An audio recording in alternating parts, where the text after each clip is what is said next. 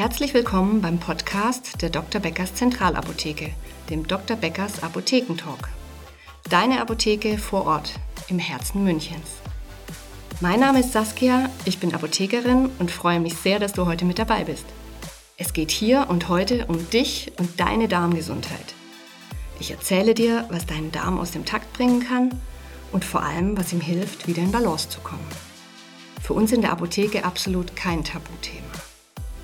Mein Ziel ist es, dir wirkungsvolle Tipps zu geben, wie du deine Beschwerden schnell und dauerhaft in den Griff bekommst. Ich wünsche dir viel Spaß und hoffe, dass du hier einiges an interessanten Infos für dich mitnehmen kannst.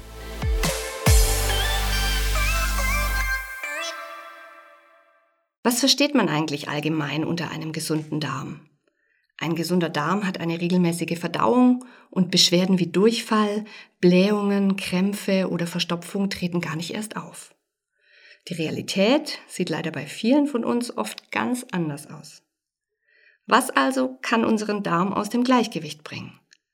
Eine zu einseitige und zu ballaststoffarme Ernährung, Nahrungsmittelunverträglichkeiten bzw. Intoleranzen, die Einnahme bestimmter Medikamente, aber auch eine fehlende Work-Life-Balance mit Stress, zu geringer Flüssigkeitszufuhr und wenig Bewegung kann eine Ursache sein. Das alles kann zu kurzfristigen Störungen bis hin zu einer Fehlbesiedlung unserer Darmschleimhaut und damit zu chronischen Beschwerden führen. Jeder kennt den Begriff Bauchgefühl, denn die Verbindung zwischen Darm und Gehirn, die sogenannte Darm-Hirn-Achse, hat sehr großen Einfluss auf unsere Verdauung, aber auch auf unser Denken und Fühlen.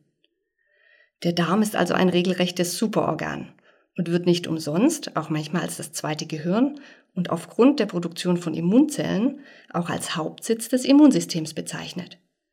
Hier sitzen die zweitmeisten Nervenzellen deines Körpers.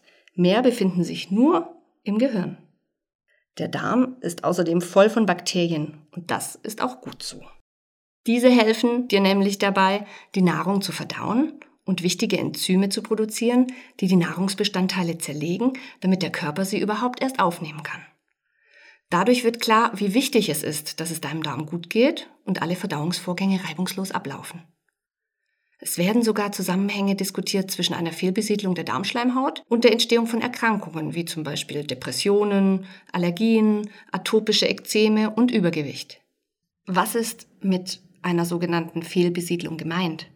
Eine Fehlbesiedlung tritt dann auf, wenn potenziell schädliche Mikroorganismen die Oberhand gewinnen und die potenziell guten verdrängen. In unserem Darm wohnen Billionen von Bakterien, aber im Dünn- und Dickdarm leben unterschiedliche, die, wenn sie in den falschen Darmabschnitt gelangen, zu den oben genannten Problemen führen können. In meiner täglichen Arbeit merke ich auch immer, wie viel Unklarheit über das Thema einer geregelten Verdauung herrscht. Zum Beispiel wird es von Kunden häufig als Problem deklariert, wenn sie nicht täglich zur Toilette gehen können. Dabei gilt dreimal pro Woche oder dreimal am Tag als völlig normal soweit natürlich keine anderen Beschwerden bestehen.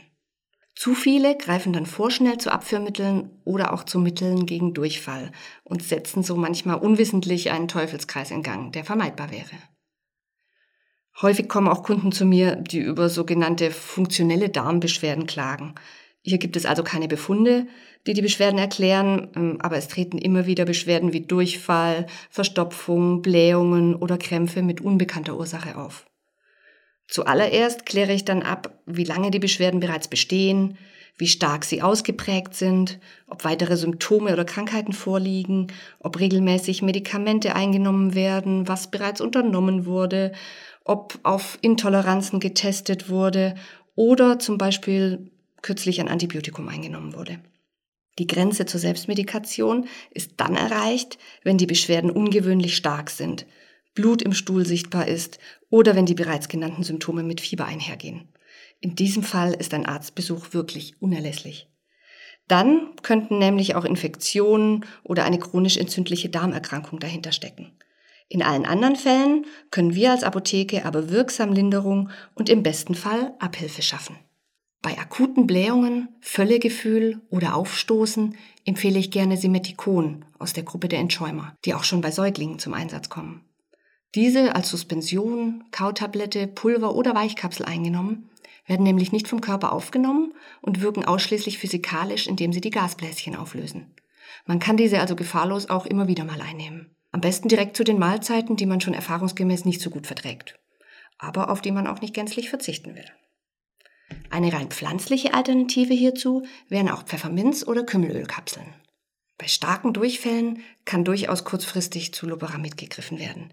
Eine etwas sanftere Variante, die die Darmbewegung weniger beeinflusst, also quasi den Darm weniger lahmlegt, wären zum Beispiel Mittel aus der Gruppe der Tannine, das sind pflanzliche Gerbstoffe, oder Hefen oder die altbekannte medizinische Kohle. Den hohen Flüssigkeitsverlust, der durch einen Durchfall unweigerlich entsteht, gleicht man am besten mit einem speziell zusammengesetzten Elektrolytpulver aus der Apotheke aus. Bei leichten Beschwerden oder Nahrungsmittelunverträglichkeiten haben sich auch Tropfen aus verschiedenen Heilpflanzenauszügen bewährt. Diese nimmt man dann am besten schon vor der Mahlzeit zu sich. Wer das nicht mag, für den wäre eine Fenchel-Anis-Kümmeltee-Mischung vielleicht eine Option. Zusätzlich können natürlich auch nicht medikamentöse Maßnahmen helfen, wie zum Beispiel Wärmeanwendungen mit Auflagen, Körnerkissen, die gute alte Wärmflasche oder auch Bauchmassagen mit ätherischen Ölen. Bei einer mehrtägigen Verstopfung mit Beschwerden wie einem Blähbauch oder gar Krämpfen kann beispielsweise durch Glycerolzäpfchen oder Klistire schnell und schonend innerhalb von wenigen Minuten Linderung erreicht werden. Bei chronischer Verstopfung können regelmäßig sanfte Mittel wie Makrogole in Form einer Lösung oder Pulver zum Einrühren in Wasser zum Einsatz kommen. Bis die Wirkung einsetzt, kann es allerdings ein paar Tage dauern. Besondere Wirkstoffe gibt es auch für Menschen mit Nahrungsmittelintoleranzen, wie zum Beispiel einer Laktose, Fructose oder auch Histaminintoleranz. Hier werden die Enzyme, die der Körper nicht in ausreichendem Maße selbst herstellen kann, durch Kapseln oder Tabletten ersetzt oder ergänzt. Probleme mit der Verdauung können aber auch zum Beispiel nach einer Antibiotikaeinnahme auftreten. 5 bis 40 Prozent der Menschen bekommen eine sogenannte Antibiotika-assoziierte Diarrhoe also durch Antibiotika ausgelöste Beschwerden wie Übelkeit, Krämpfe und Durchfälle. Hier kann man wirkungsvoll schon während der Therapie und am besten auch noch einige Zeit danach mit Probiotika gegensteuern. Zu jedem Antibiotikum sollte also möglichst ein Probiotikum eingenommen werden, um diese Beschwerden von vornherein zu vermeiden. Auch bei immer wiederkehrenden oder im Wechsel auftretenden Beschwerden kommen häufig Prä- oder Probiotika zum Einsatz.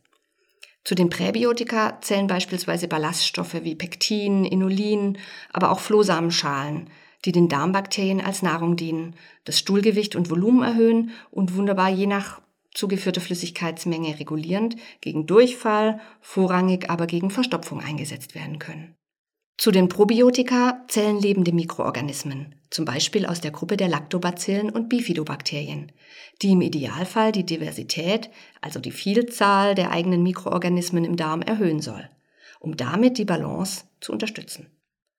Das sogenannte Mikrobiom erfährt ja gerade einen regelrechten Hype und es wird sehr viel auf diesem Gebiet geforscht. Ziel ist es irgendwann individuell auf die Zusammensetzung der Bakterienvielfalt des einzelnen Patienten reagieren zu können, um so die Darmflora ganz individuell genau mit den Bakterienstämmen zu versorgen, die dem entsprechenden Darm fehlen. Dazu muss natürlich vorher eine genaue Stuhlanalyse im Labor erfolgen. Aber bereits jetzt haben wir in der Apotheke eine große Palette an verschiedenen Produkten zur Auswahl, die mit einer Vielzahl an Bakterienstämmen und Mikronährstoffen abgestimmt auf deine Bedürfnisse unterstützend wirken. Halten wir zum Schluss nochmal fest, was unserem Darm gut tut und ergänzen ein paar Dinge. Wie helfen wir unserem Darm? Wir sorgen für eine gute Work-Life-Balance, wenig Stress, eine ausgewogene und ballaststoffreiche Ernährung, viel Bewegung und viel Flüssigkeit. Am besten übrigens lauwarm und vor dem Essen, nicht dazu. Wir reduzieren eventuell Getreide, Fleisch und Milchprodukte, vor allem natürlich, wenn wir ohnehin das Gefühl haben, dass sie uns irgendwie nicht gut tun. Um dahinter zu kommen, was deine Darmprobleme verursacht, lohnt es sich eine Zeit lang ein Ernährungstagebuch zu führen. Außerdem sollten wir Zucker, Süßstoffe und Alkohol reduzieren und mehr fermentierte Nahrungsmittel zu uns nehmen, wie zum Beispiel Sauerkraut oder Kefir. Das alles hilft, um den Darm gesund zu halten und ihn in seiner Funktion zu unterstützen. Ich hoffe, du konntest etwas für dich mitnehmen und hörst mal wieder rein. Nächste Woche wartet meine liebe Kollegin Ramona aus der Kosmetik mit dem Thema straffe Haut auf dich. Bei weiteren Fragen oder dem Wunsch nach einer individuellen Beratung stehen ich und wir, das gesamte Team der Dr. Beckers Zentralapotheke, direkt am Stachus, gerne persönlich vor Ort oder auch per Mail oder Telefon zur Verfügung. Weiterhin kannst du unsere Homepage unter www.zentralapotheke-münchen.de unseren Online-Shop unter www.zentralapotheke-online.de besuchen. Außerdem findest du uns auch auf LinkedIn, Xing, Facebook und Instagram. Mach's gut und bleib gesund, deine Saskia.